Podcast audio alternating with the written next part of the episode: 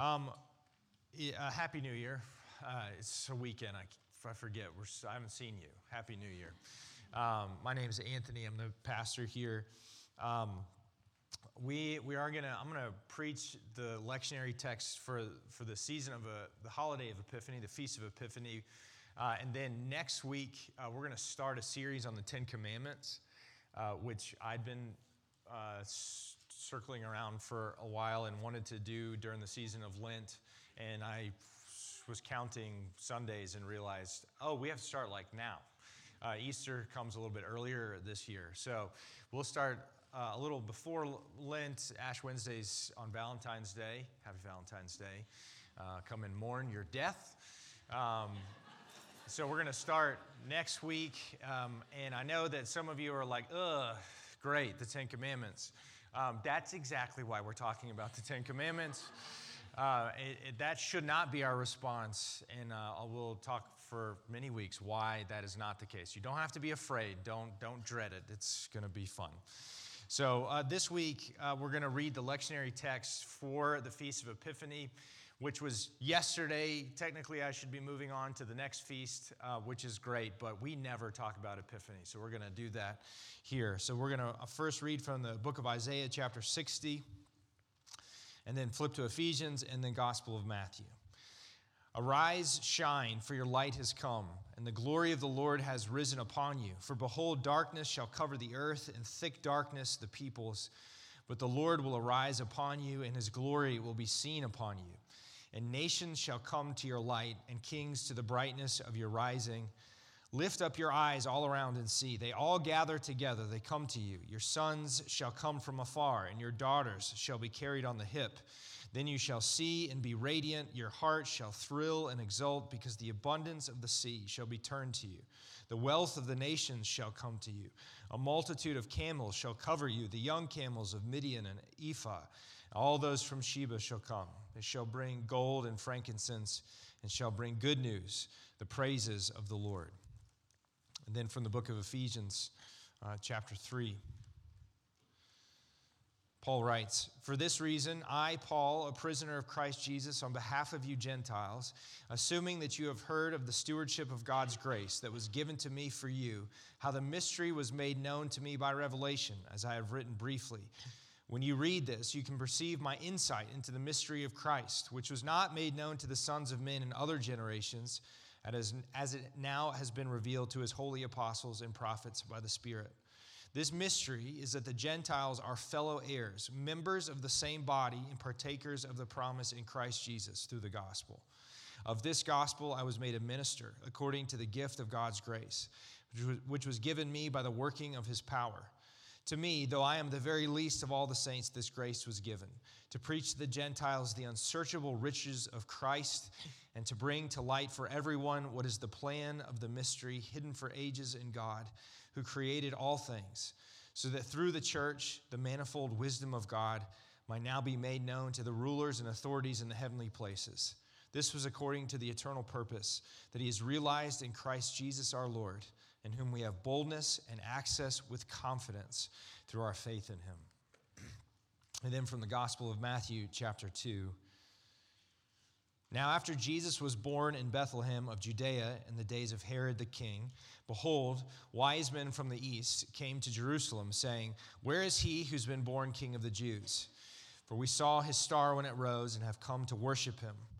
When Herod the king heard that he, this, he was troubled, and all Jerusalem with him, and assembled all the chief priests and scribes of the people.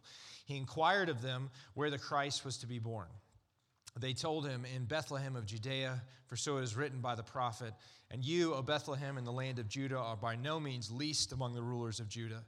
For from you shall come a ruler who shall shepherd my people Israel.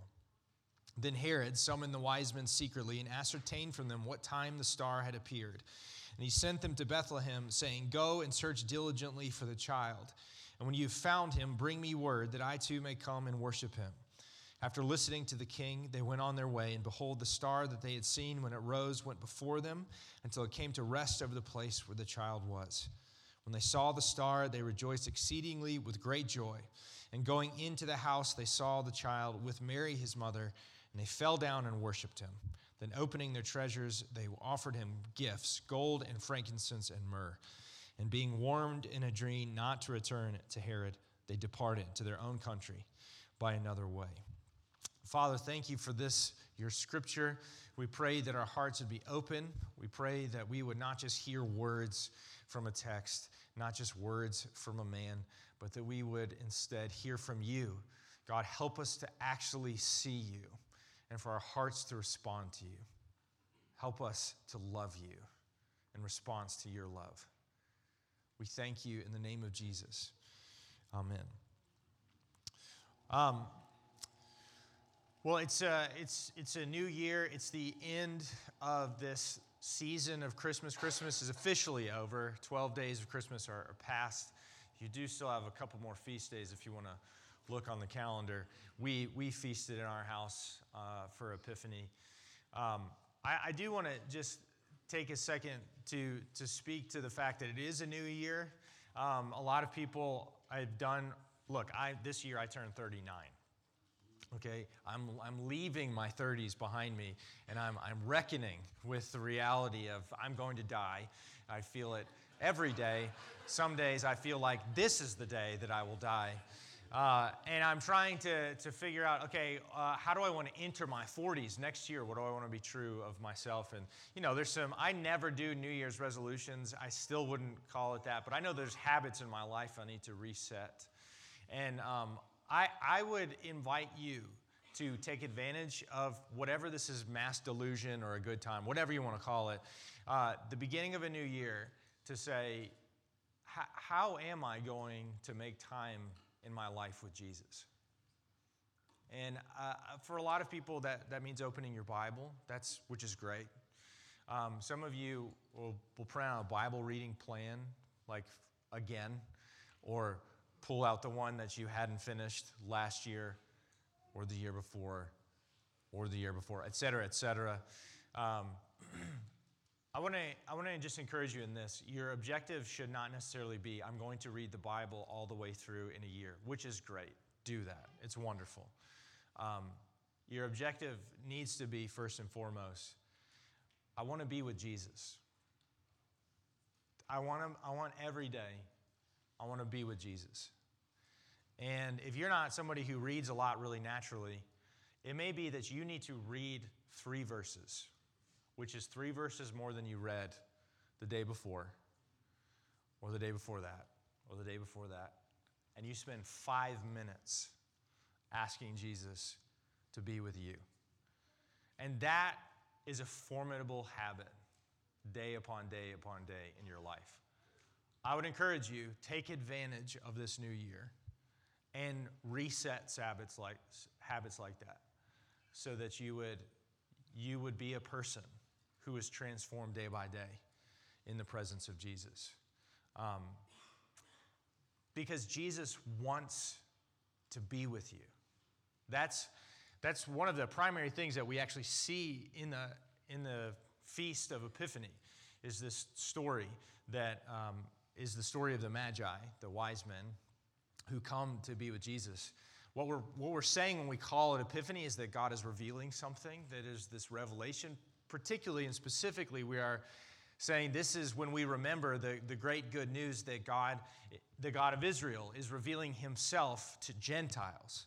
You know, the world from the biblical perspective is, is divided into two groups of people Jews and Gentiles. And the strange thing now for us, for many people here, is that we only hear this story in the context of almost entirely Gentiles.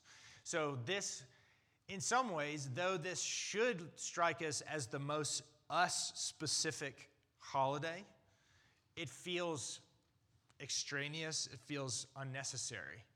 Like, what's the big deal? Like, of course, God wants to be known by the Gentiles. Um, but this is actually a, a, misunderstanding and a confusion, a missing of what is going on. We actually don't really even know this story very well there's not three kings, right? Some people are surprised when they read Matthew 2 for the first time. There's no mention of any king except Herod, and there's not any n- naming of a number of them.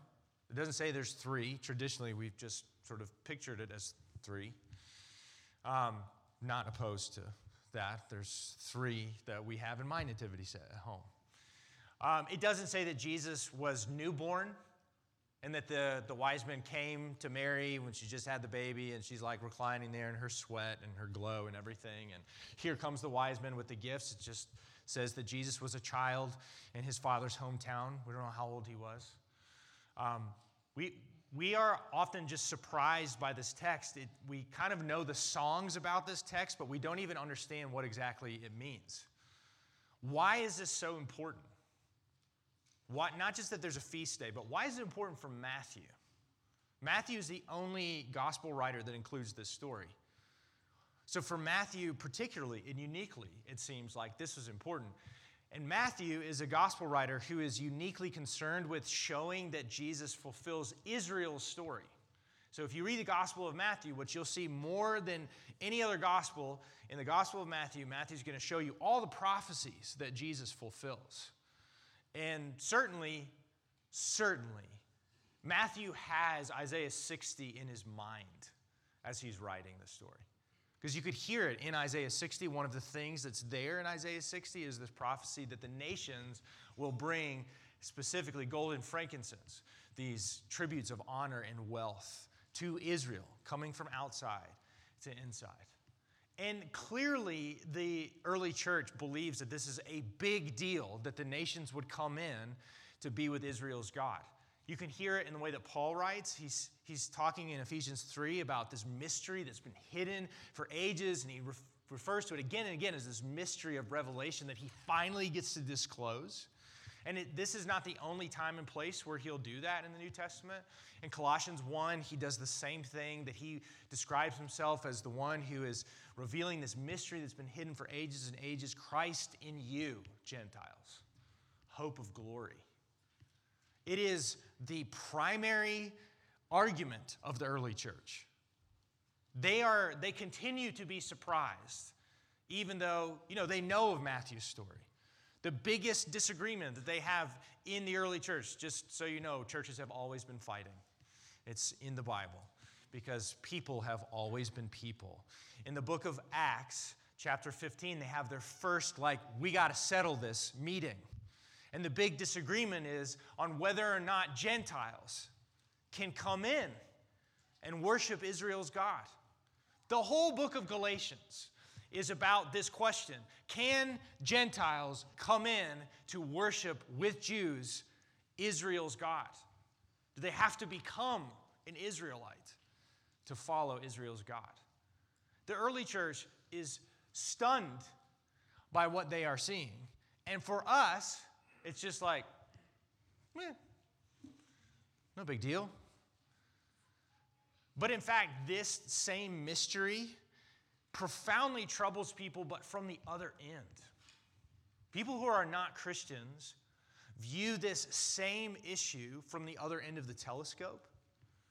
So, what, if you are around people, if you're a person who has not grown up around Christians or around the Christian story, one of the most bizarre things about it is this claim that Israel's God from a long time ago is somehow the God of all people. And for some reason, one guy from the first century AD is believed to have universal import that this one person born in the first century AD in the ancient Near East, we're supposed to believe for some reason that his life has meaning for people like me, very far away in time, space, culture. Why? That makes no sense to so many people. And this is actually the same issue. On one side, earlier in time, it's wondering is this available to all people? And later in time, it's a people from all the rest of the people saying, why should this one person matter? It's the question of one and many. If everyone's invited, why does one person matter? If one person is coming to one place, why does this matter for all people? And this is the sort of push and pull, the back and forth of the Christian gospel. why does it matter? Why is it so significant that there is this particular epiphany, this revelation that the God of Israel is for all people? This is, this is, in some sense, for the early Christians, a new revelation. They do not see it coming. But in many ways, what the, the apostles will come to teach Paul and Peter and the rest is actually this is what Israel's own scriptures told about itself. That they, they will point to passages like Isaiah chapter 60 and others where there are these hints that the God of Israel wants to do something that includes everybody in a way that they did not expect or anticipate, but now can see clearly. And this, this is sort of the heart of the matter. Israel is not special because of something in their blood or their belief. This is a, a, a, vital piece of misunderstanding that Israel has that, that the prophets confront, that Jesus confronts. Israel is not special because they are Israelites. There's not something in their biology, in their geography, in their place, or their time. There's nothing special about them. In fact, the law will say, will answer this question in the book of Deuteronomy very explicitly. God will say, Let me tell you why I chose you. It's not because you're the best it's because you're the worst. It's not because you're the strongest, it's because you're the weakest. Why is Israel special? If you're reading the Old Testament, they are undoubtedly special. Let me be clear Israel is special in the story. But this is why they're special because God approached them. And that's it. The only thing that makes Israel Israel is that God came close to them. Abraham was not special. God called Abraham out into the wilderness so that he might specially speak into his ear. The people of Israel are not special except that the God of Israel would come close to them. And what the good news is, is that God's coming close to people is not over. It is not bound to that place, to that time, to that biology, to that place on the map. What Matthew is showing us, what the early Testament is so astonished by, is that God is saying, I am not finished coming close. I will, in fact, come close to all of you. Here's the thing God is not envisioned in this particular telling about the story of God. In this unique and Christian way, God is not pictured as an invisible ghost. He is not the invisible object at the end of a long mountain road.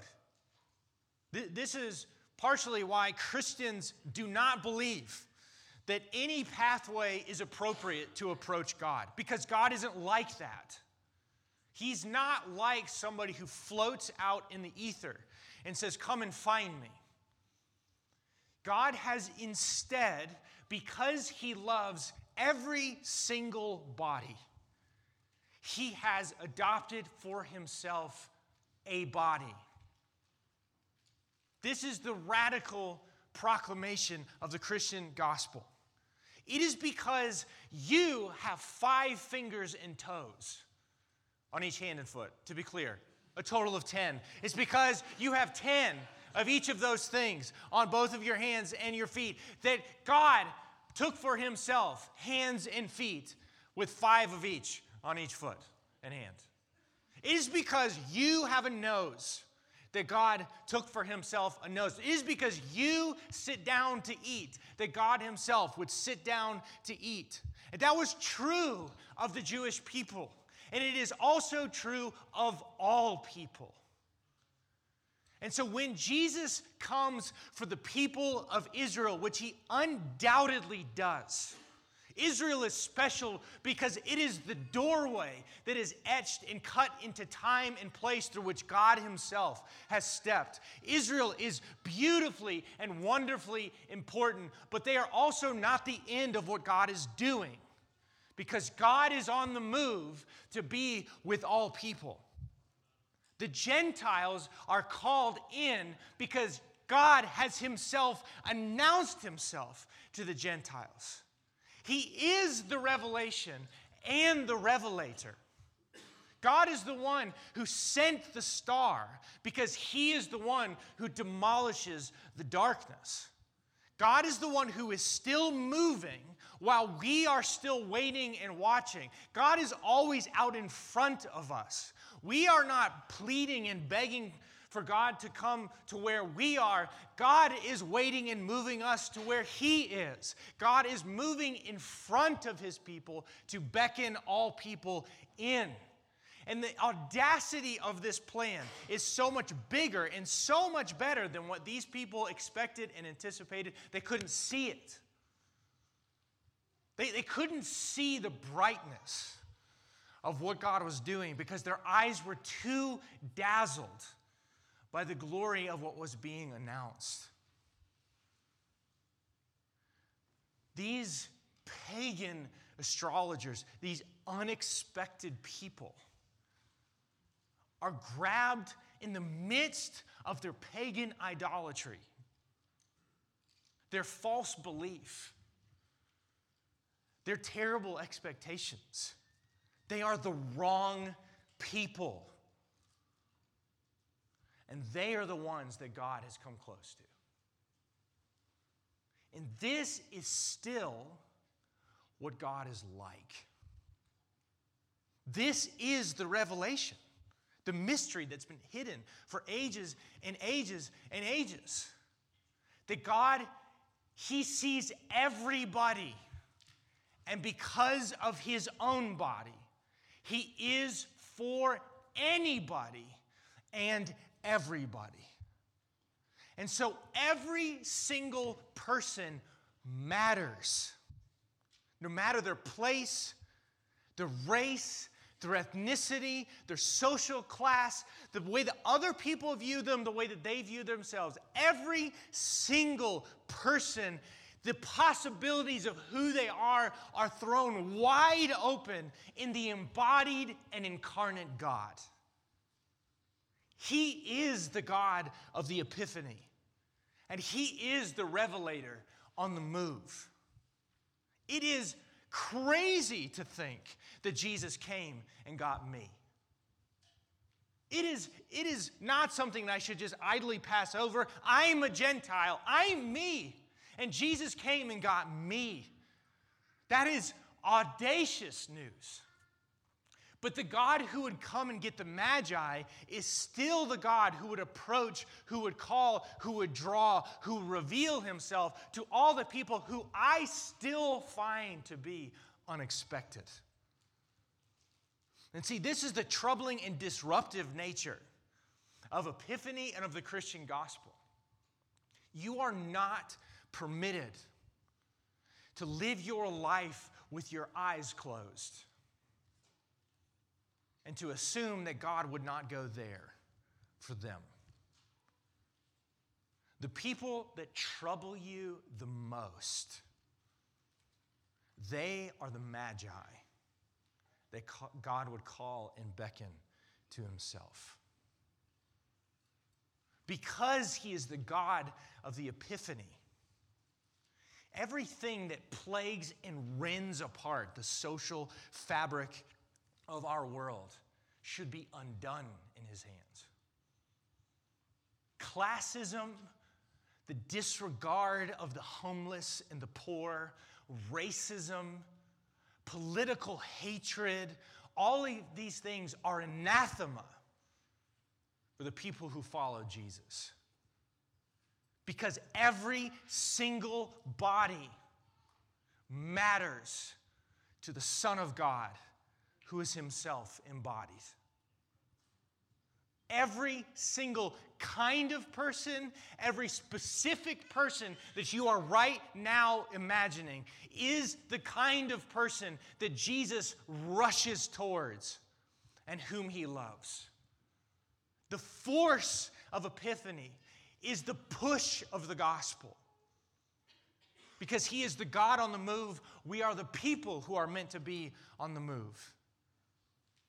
And yet, the people who come in in surprising ways are the demonstration of the pull of the gospel. Who could have thought that someone like that would have find their way here? Because Jesus draws them in. It is the push and the pull of the gospel that demonstrates the greatness and the goodness of this revelation, this epiphany, which is of Jesus. God come close, God running towards. And the invitation is to join him. this is the perpetual invitation of the gospel, the call of the gospel, is to join him. I'm not, I'm not saying if you are not a Christian, then he is calling you. He is. I'm saying if you are a Christian, the call is still come and join him. Will you open up the whole book of your life? And will you say, I will go with you and do with all that I have with all of my time and all of my resources, with my simple and ordinary life. I will do whatever to go with you. You know, we at Valley Hope, we are, we're, we're saying some big things about wanting to see churches planted here in our region. Do you know why? It's not because we want to extend our brand. I have no desire. I don't want to preach more services. To go home. this is not why we are doing this. We want to plant churches because Jesus is rushing towards every single person in Western North Carolina. Every single place where there is somebody who is living outside of the hope of the light of Jesus Christ. That is a place where we want to participate and go with him. And it doesn't have to be planting churches, it could be going to work or going to the playground or whatever. Christian, will you go with him? Will you come be with him in what he is doing? And if you're not a Christian today, the announcement is this amazing news God has come for you. In your own body, afflicted by your own sin, trapped by your own desires, a world encased by a universe within your mind and beset upon you from outside. He's come for you. The particularities, the individuality of who you are was meant to be addressed by a God who would become a particular individual in a particular place and time to meet you in your particular place, in your particular time. Because he wanted to come join you. Will you come and join him and meet him with all the gifts and garbage of your life? You may not feel like you have gold and frankincense and myrrh to offer to him. He's not just the Jesus who receives gold and frankincense and myrrh. He's also the Jesus who would take a little boy's loaves and fishes, a midday snack, and it would be enough. He will take whatever you've got and all you've got, and He will set a table with you, with Him, forever. This is the epiphany. This is the revelation. God is the God on the move who comes for me and he comes for you. today and every day, the question remains the same Will you join him? Will you come be seated with him now and always? Let me pray for us.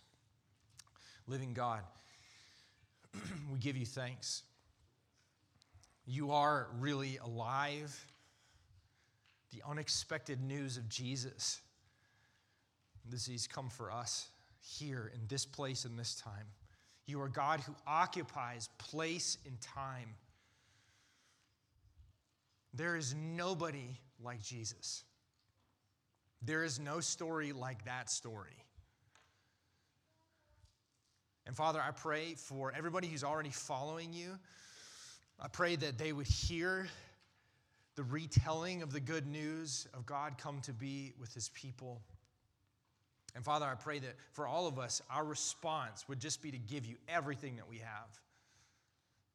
Is we'll give you the best that we've got, but it's it's not a lot. It doesn't feel like it's that great, and also a lot of what we have is not good. And yet you welcome us, embrace us, pour out your love on us. Thank you. God, may our hearts continue to freely respond to you. And Father, I pray for those who are here today who are not with you, who are not following you. I, I pray that they would hear and see so clearly what the wise men heard and saw so long ago, what Christians have been announcing surprisedly for 2,000 years. God has come for us, He's come for me. And Father, I pray for that heart that has maybe grown cold to you or is unfamiliar with you. I pray that your voice would cut right through all of the misunderstanding, the confusion, the coldness that they might feel towards you. And God, I pray that they would hear that the door has been flung wide open for them. And Father, this year we, we commit to you all of the people in our life, people that you love, people that we, we confess we overlook, that we spend all of our time with, people that are in our lives as supporting characters.